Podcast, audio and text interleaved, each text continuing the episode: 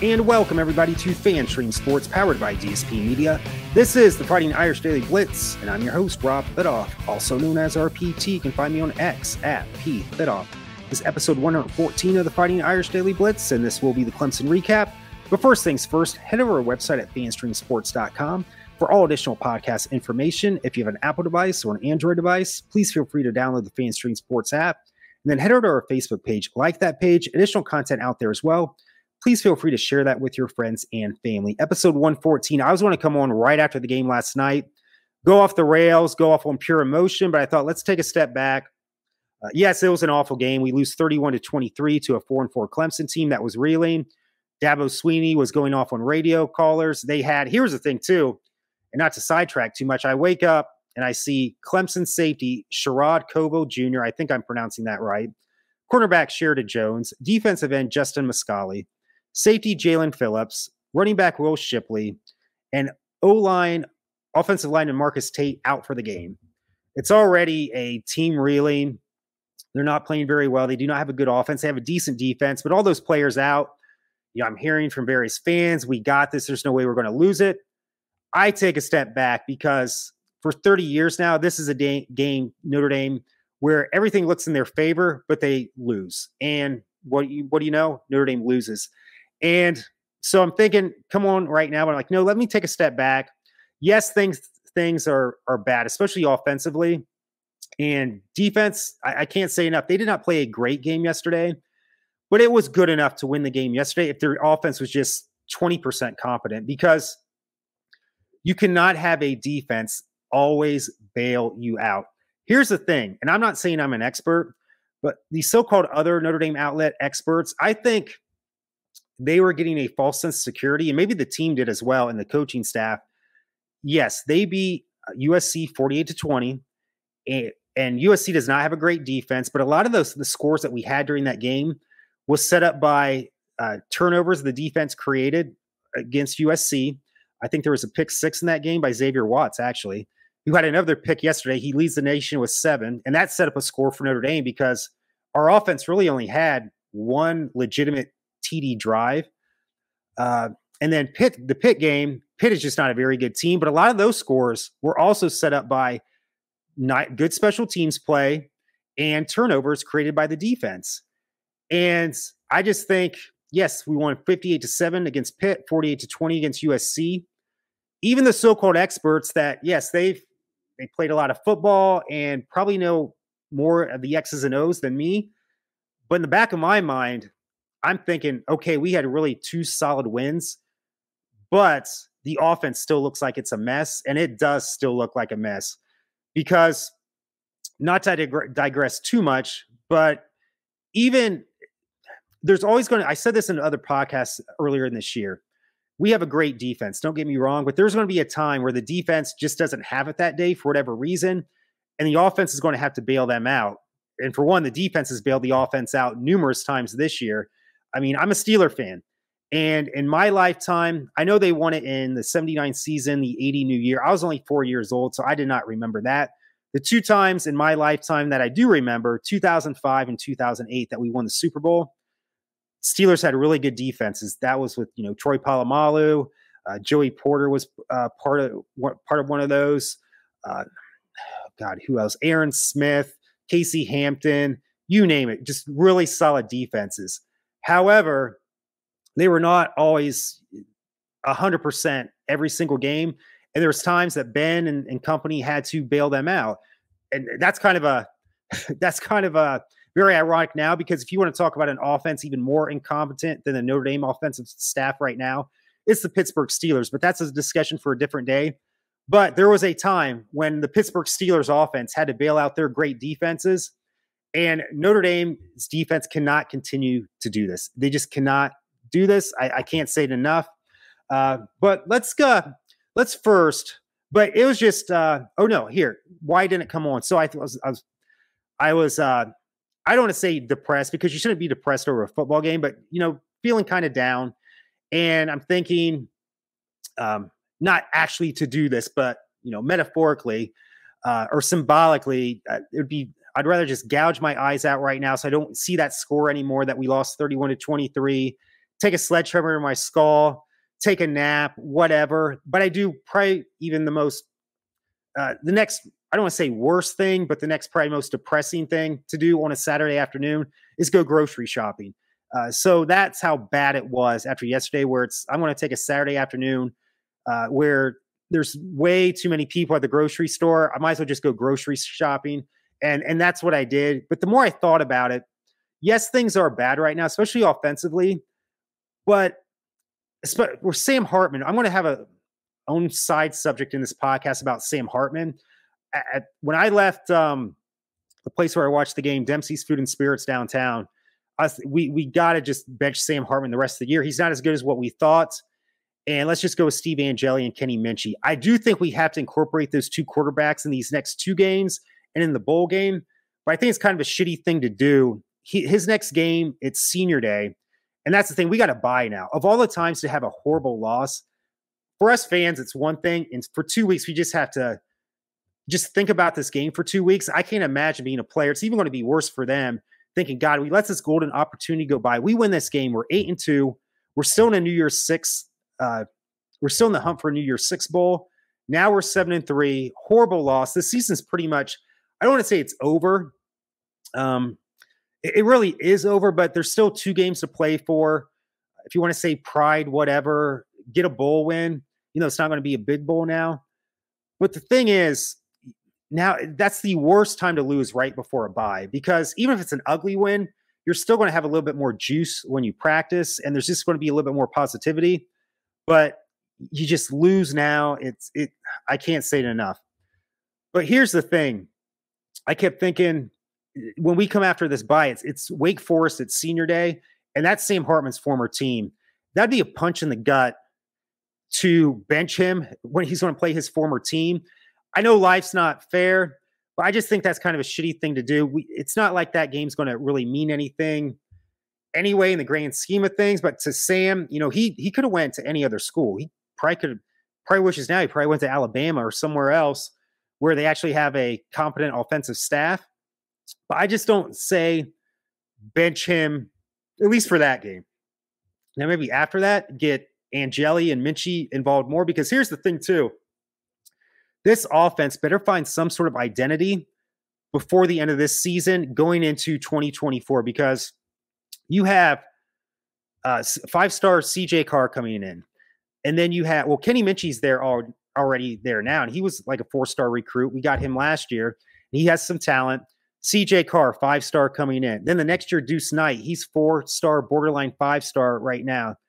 You don't want to mess that up right now. It's one thing to mess up. You know, Brian Kelly messed up some quarterbacks' careers, whether it's Everett Golson or uh, Brandon Wimbush. It's one thing to mess up the career of a freshman, sophomore, junior. This coaching staff, and I'm I, and I always said too, and I'm trying, I will say too, I'm going to be kind of going all around the board, even though I was going to go off the rails if I did this podcast yesterday. I'm kind of going to be going back and forth here.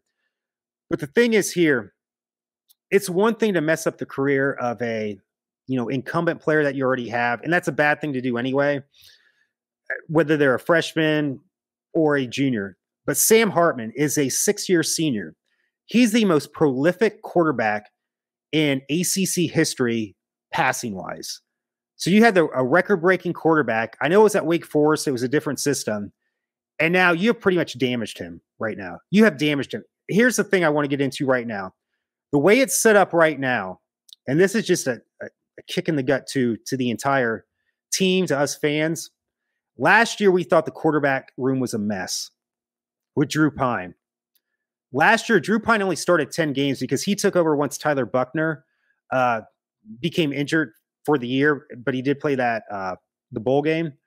Tyler Buchner's stats last year 22 touchdowns, six interceptions. He passed for 2,021 yards. Sam Hartman, right now, he hasn't thrown a touchdown pass since the USC game. He has 18 touchdowns to seven interceptions and he's passed for 20, 2,126 yards. What I'm trying to say is he's already had more interceptions than Drew Pyne, but he's on pace not to have as many touchdown passes as Drew Pyne last year. And that was when the quarterback situation, what we thought was even worse. And I'm starting to think now we've damaged Sam Hartman so much right now. Uh, I don't think he may come back from that. I, but I still think you play him against his former team because that's just a kind of a that's a kick in the gut. Further, last year Clemson beat Wake Forest, Sam Hartman's former team. However, Sam was a lot more successful last year at Wake Forest. I know that game was at Wake Forest, but still, Clemson had a solid defense even last year. But Sam Hartman, as a Wake Forest QB, tore them apart. They ended up losing 51 to 45 in double overtime. But here's Sam Hartman's stats last year as a Wake Forest QB against Clemson, who he looked like he looked awful yesterday against. Here it is. Sam Hartman was 20 out of 29 passing for 337 yards and six touchdowns, zero interceptions. I'll repeat Sam Hartman last year against Clemson with his former team Wake Forest was 20 out of 29, 337 yards, six touchdown passes. Yes, they lost, but it was 51 to 45 in two overtimes. We lost yesterday 31 to 23. And our offense wasn't even close to what he did last year as a Wake Forest quarterback. And here's the thing, too. I always say give a, uh, a coach at least a year. Uh, this is the first time he's an offensive coordinator for a what we thought was a powerhouse program. Who's to say that's the case? But for Coach Parker, I'm sorry, you're not the guy. I mean, you've taken a six year quarterback, and whether Sam Hartman was as good or not as good as what we thought, I think now it's a little bit of both. Um, we have to because this could, if we keep him for next year, this could ruin CJ Carr. This could ruin Deuce Knight. We have to have some sort of identity, and this is where I go back to last year where uh, Jack Swarbrick and Ron Powlus screwed the pooch and not opening the checkbook for Andy Ludwig. And maybe we go back to that now because if I'm, if I'm Marcus Freeman, one, I fire uh, Coach Parker at the end of the season and go to uh, new athletic director Pete Bevacqua and say, hey, and that's you can say what you want about Marcus Freeman, whether he's not ready. He probably isn't ready right now. He's he's a young guy, but he's he's a defensive coach. But he knew last year he had to get some sort of offensive identity and hit it out of the park with a, a great OC hire. He did everything he could yesterday. The administration failed him last year to get him a solid offensive coordinator. And Andy Ludwig, to me, was that guy at Utah. And let's say he fires Coach Parker, he's got to go to Pete Bevacqua and say, hey, you got to work with me on this. Because the two Yahoos last year, and Powlus and Swarbrick, did not support me on that hire last year. We got to get this done. Uh, please do that, Pete Bevacqua, if that's the case, because for one, we got to deal with your former employer's shitty coverage of NBC. Uh, that's a discussion for a different day, but it gets worse and worse with the Notre Dame coverage. They've totally devoted all their eggs into the Big Ten coverage, but uh, we'll discuss that maybe later. But what I'm trying to get at is this: we got to get this offensive uh, identity going into 2024 because we can't ruin any quarter, more quarterbacks' lives. Because Notre Dame has been an expert at that. Brian Kelly was an expert at that, and uh, we don't want the Coach Freeman era to be the same way. Get that offensive identity. So, what else here? Oh, let me just take a not to get too far off, I'm already 12 minutes in here, but I'm not going to have a podcast this week because we're on a bye week, obviously. But this kind of, uh, I want to kind of compare this to another sport in tennis, and I'll be real quick here. John McEnroe, Andre Agassi. John McEnroe, he won seven Grand Slam titles. He probably could have won a lot more. One, maybe it was because of his attitude, but I think one of the big reasons was uh, he met Tatum O'Neal. They got married, and that relationship was a nightmare. And his tennis was never the same. After he married her, they ended up getting divorced. And he made a, a couple comebacks, but I think the closest he ever uh, uh, got to another Grand Slam title was the 1992 uh, Wimbledon semifinals. But Andre Agassi pretty much uh, annihilated him in that semifinal. And then he won his uh, Wimbledon title that uh, two days later when he beat Goran Ivanisevic. I just mentioned Andre, Andre Agassi. Andre Agassi. so what I'm trying to say, Tatum Neal damaged John McEnroe's career in tennis. Andre Agassi, uh, he has three Grand Slam titles, meets Brooke Shields. And actually, he did win one Grand Slam title when he was dating Brooke Shields. But as that marriage got into like year two or year three, so we're 1997, Andre Agassi, Agassi's career is looking awful. And looks like he may retire before the age of 30. He divorces um, Brooke Shields. Uh, I'm sure she's a nice person, but for Andre Agassi, it was a nightmare marriage. It killed his career. He ends up meeting Steffi Graf. They date. When they're dating, he wins two Grand Slam titles. They get married. He wins two Grand Slam titles over the age of 30. And at that time, that was unheard of. Usually, when you get to 28, 29, your career is pretty much over. I know with the big three now, that's become not as uh, common with uh, Novak Djokovic, Rafael Nadal, and Roger Federer. They've consistently won, if not more, once they uh, reach 30. But at that time, to win two Grand Slam titles over the age of 30, that was a big deal. What I'm trying to say is Coach Parker right now is Brooke Shields. We got to find our Steffi Graf as an offensive coordinator, where that whether that's Andy Ludwig or not. But let's find our Steffi Graf the way Andre Agassi did to get this offense going. So I digress on that point right there. So let's get into the stats. And here's the thing if you told me the stats are going to be very misleading today, uh, let's just get into because if, if you look at some of these stats, you would have thought Notre Dame would have won this game, uh, but no, we that's too simple for Notre Dame.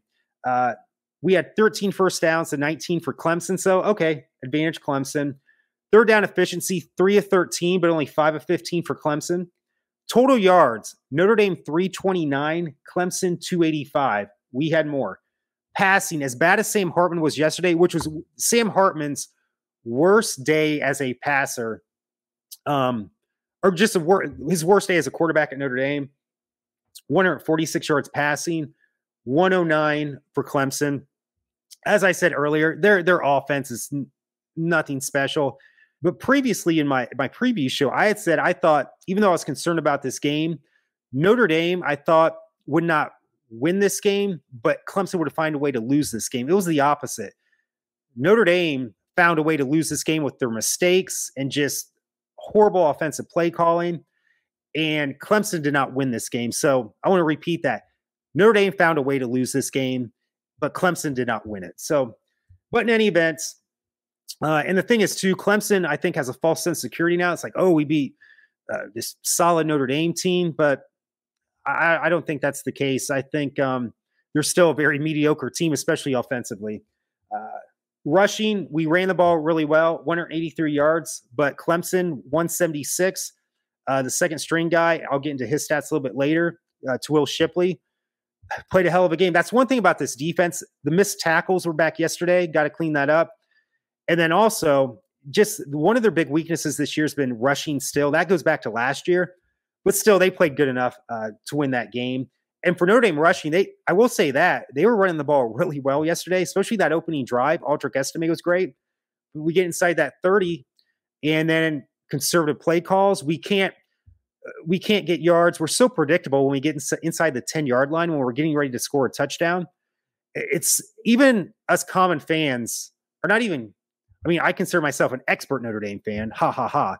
But even the common Notre Dame fans, even they're calling out. They know what we're going to run all the time. But what I'm trying to say is, I think Audric Estime only had three carries in the second half. Again, just to me, it's an incompetent offensive staff right now. Uh, time possession about 32 minutes for Clemson, 28 for Notre Dame. So if we get in the box score, Sam Hartman, 13 out of 30 for 146 yards, zero touchdowns, two interceptions. Audric Estime, 17 carries, 87 yards, one TD, but they really didn't go to him in the second half. Sam Hartman, the one good thing he did yesterday was run the football, but you don't want your gunslinger running the ball. Even though it, it, there were some good plays there, I will say that. Seven carries, 68 yards for one TD. And then they Jeremiyah Love, they only rushed him three times for 11 yards.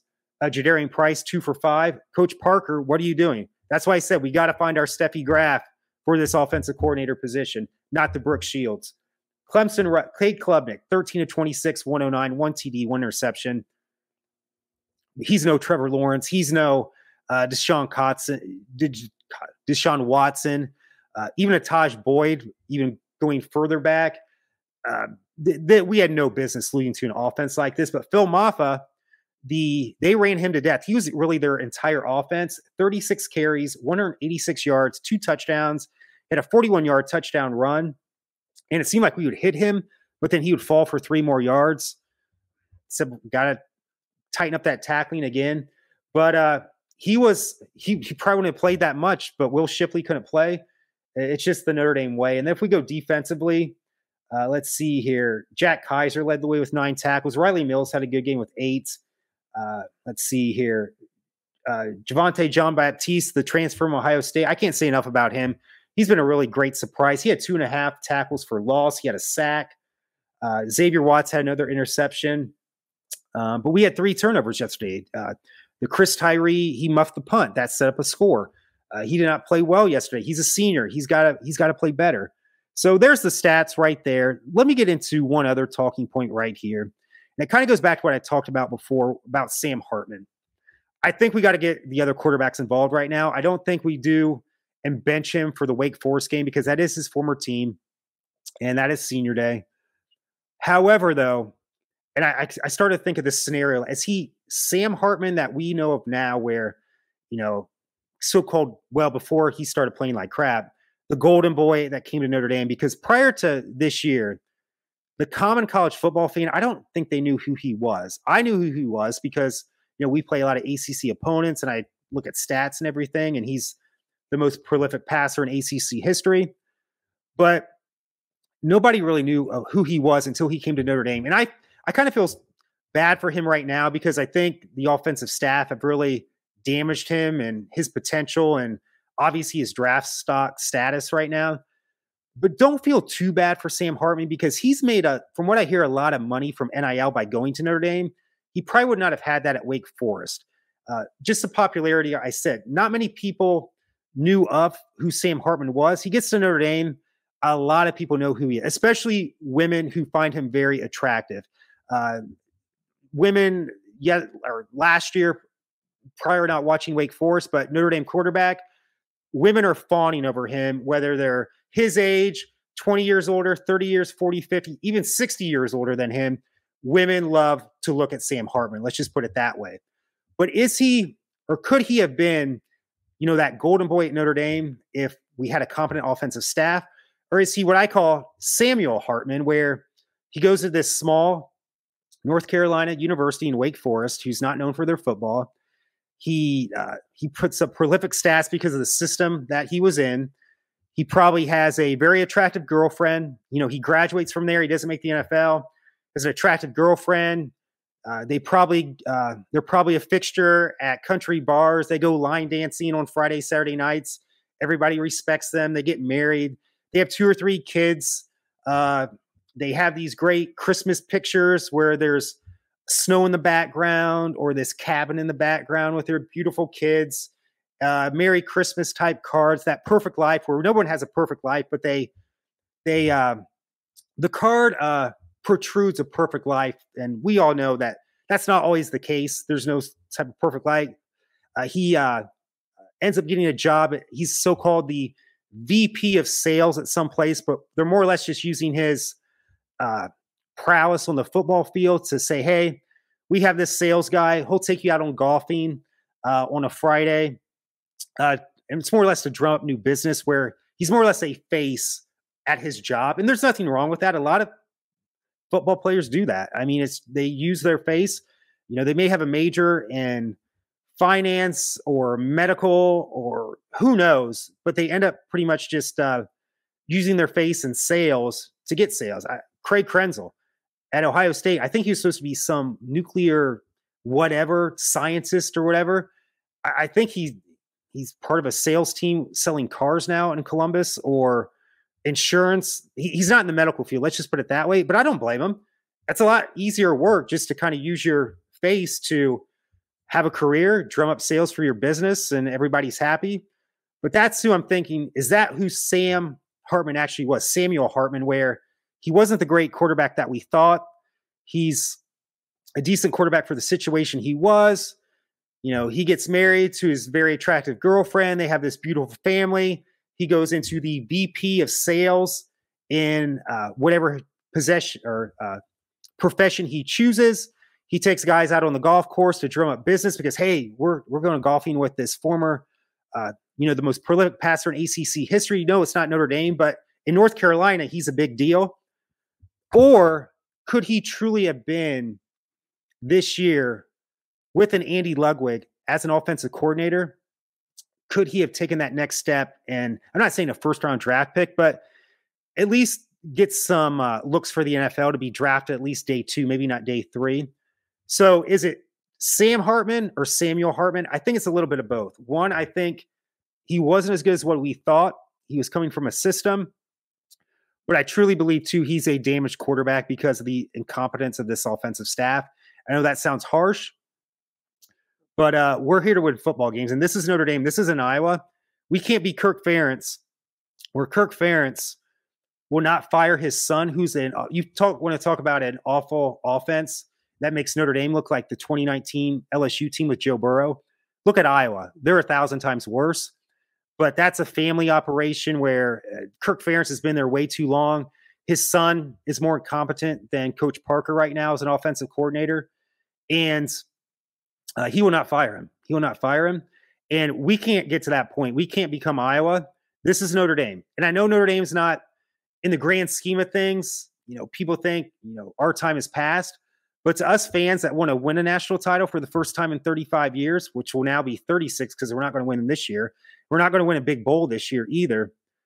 It's time to uh, it's time to really address this offensive uh, uh, offensive coordinator position because this is what's holding this team back right now. I believe the defense the defense can win a national title. The way our defense is right now, uh, we thought we had the quarterback this year. Maybe we did have the quarterback, but we don't have the offensive coordinator.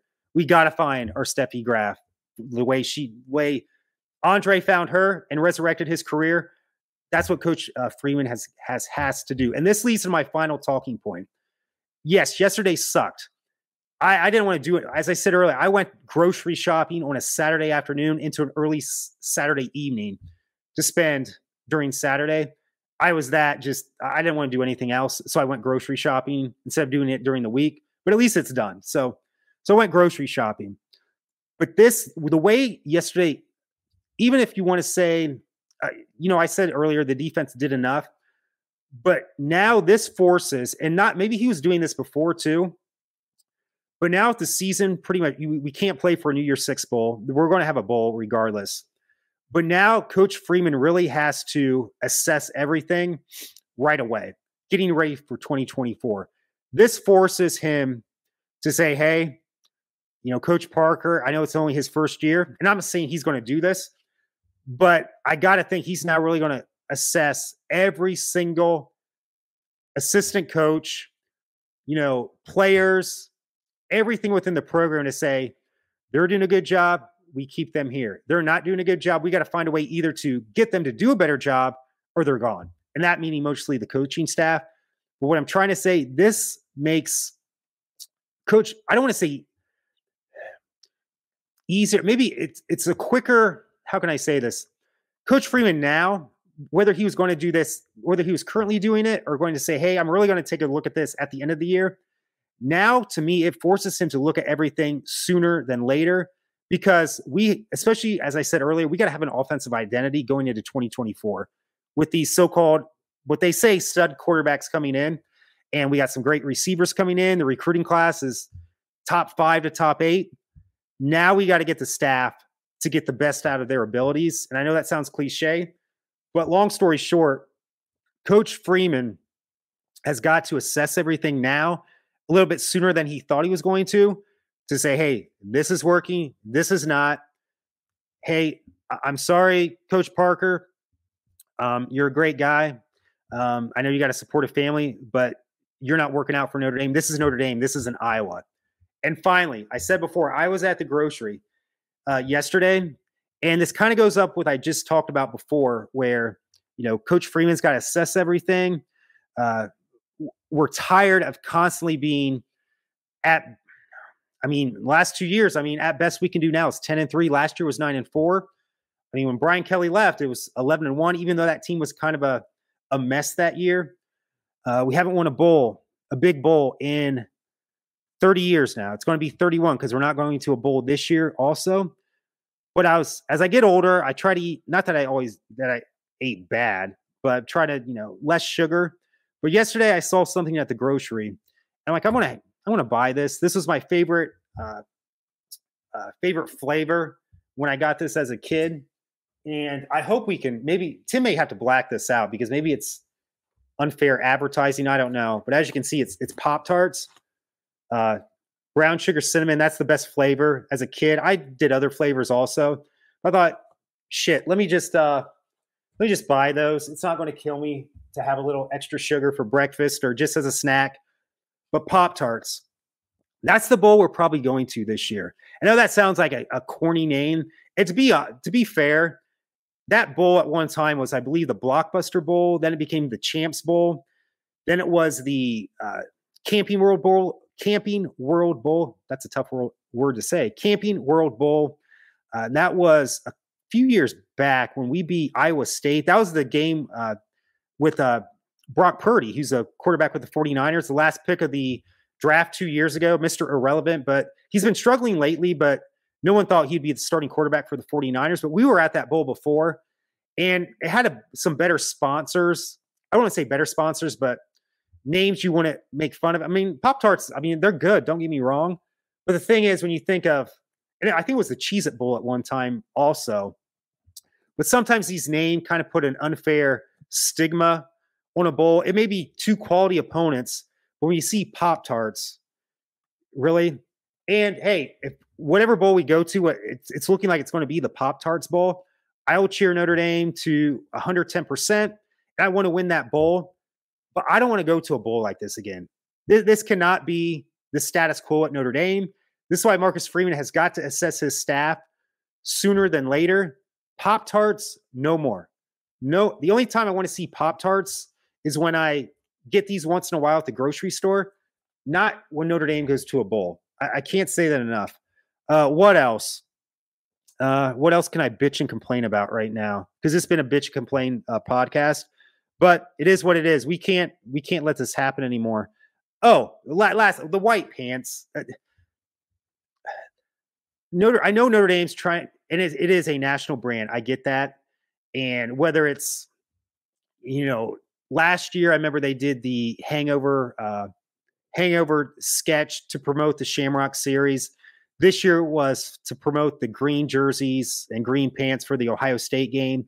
Marcus Freeman has a clothing line now uh, within Notre Dame or whatever. I don't know what the is it is it Under Armour that does that too, but uh, that's great. That's great. Whatever. But let, let's just start focusing on winning games again and maybe sprinkle in some special and we lose on those jerseys half the time anyway, but who cares about the image right now I want the image to win about the image to be about wins and losses. And I can't say, and not going to the Pop Tarts Bowl as our, which will be our bowl this year probably. So thanks. I know it's it's it's been a a bitch and complain type podcast, but I had to let it fly. It would have been if I would have came on yesterday at this time, it would have been even worse. Uh, oh, one final thing. This doesn't have to deal with anything with football because I, I doubt I come on do a podcast um, during these buys unless something major happens. But tomorrow on ESPN, I'll have to tape it because I work during the day. But for those of you that don't work, uh, lucky you, 1 p.m. Eastern Standard Time, the women's team kicks off their uh, the women's basketball team kicks off their season against South Carolina in Paris. Uh, Notre Dame, I believe, is ranked 10th, and South Carolina is sixth. South Carolina's been a powerhouse the last two years. They did lose a lot last year, but Dawn Staley always has that team ready to go. Uh, I don't know why it's at one. You think that game would have been one o'clock? I know there's a five hour difference uh, for Paris time, but so it'd be six o'clock over there. But I would have thought not many people can watch it during the day. It would have been better just put on a Saturday and Sunday. And then also tomorrow, uh, Coach Micah Shrewsbury, uh, his first game as a Notre Dame coach. I know it's going to be a lot of bumps on the road this year with a brand new team. However, I really feel excited about the Notre Dame men's basketball team uh, I, I, feel a lot of promise, uh, especially with if, with him as the coach now. Uh, they take on Niagara at 7 p.m. Eastern Standard Time tomorrow, and that'll be on ACC Network Extra. So you may have to go online to watch that game. But any event, women one o'clock ESPN. Uh, a lot of people during the workday. I know have to watch on replay, but seven o'clock ACC Extra Network. You'll probably have to watch that online for the men's, and then uh, Notre Dame will be back in action uh, two weeks from yesterday against Wake Forest for Senior Day.